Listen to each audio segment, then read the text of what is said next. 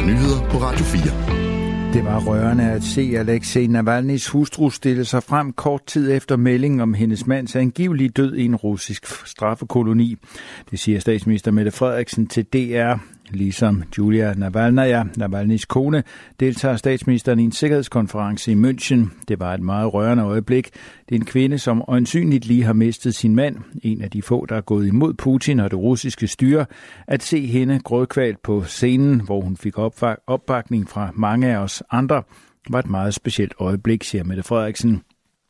Russiske fængselsmyndigheder meldte tidligere i dag ud, at Navalny er død. Det er dog ikke blevet bekræftet af hverken hans familie eller hans hold af advokater.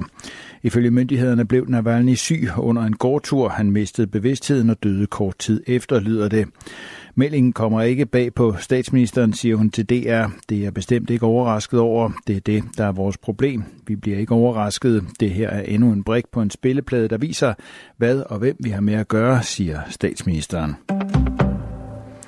De israelske gisler i Gaza kæmper for at holde sig i live, mens forholdene på tværs af det palæstinensiske område gradvist forværres.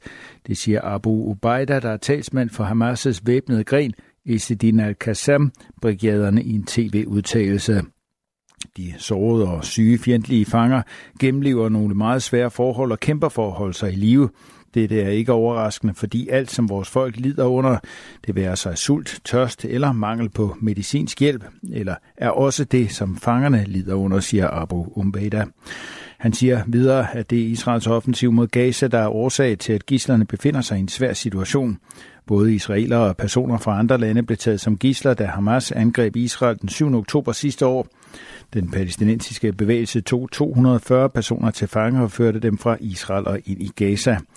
Ifølge de israelske myndigheder er der ca. 130 gisler tilbage. Af dem formodes 30 at være omkommet, skriver AFP. Omkring 100 gisler blev løsladt under en våbenhvile i slutningen af november. De er frustrerede i Køge Kommunes forvaltning efter en sag om krænkelser på Borup Skole, det skriver DR247, der har fået agtindsigt i en telefonsamtale mellem Henrik Laborn, der er børne- og ungedirektør i Køge Kommune og Styrelsen for Undervisning og Kvalitet, STUK. Frustrationen består blandt andet i, at forvaltningen oplever, at forældre står frem med påstande uden bevis, blandt andet om voldtægter gennem et år. Samtidig er forvaltningen frustreret over, at Borup Skole ikke har informeret forvaltningen tilstrækkeligt om hændelsen. Samtalen mellem styrelsen og Henrik Laborn fandt sted den 14. februar, to dage efter at sagen begyndte at rulle på TV2.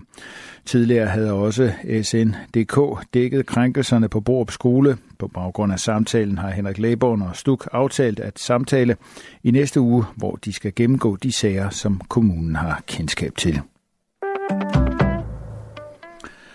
Østjyllands politi havde i eftermiddag afspærrede dele af Aarhus Midtby omkring Pustervig Torv, Badstugade og Latinerkvarteret, som folk blev bedt om at forlade.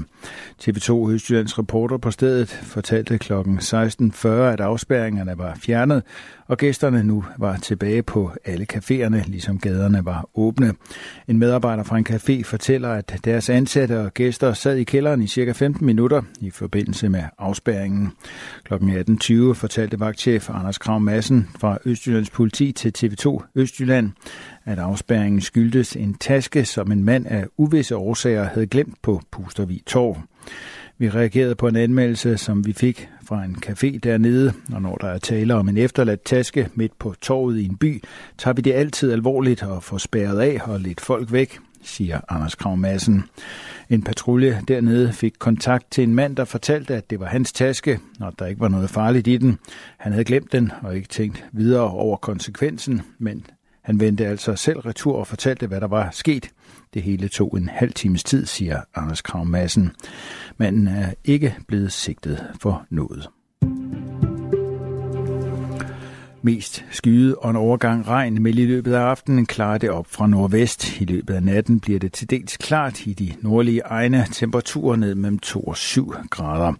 I morgen lørdag tørt med nogen eller en del sol, men i perioder dog stedvis skyet. Og vi får temperaturer op mellem 4 og 9 grader. Let til frisk vind fra vest og nordvest, der i løbet af dagen aftager og bliver svag til jævn. Det var nyhederne på Radio 4. De blev læst og redigeret af Thomas Sand.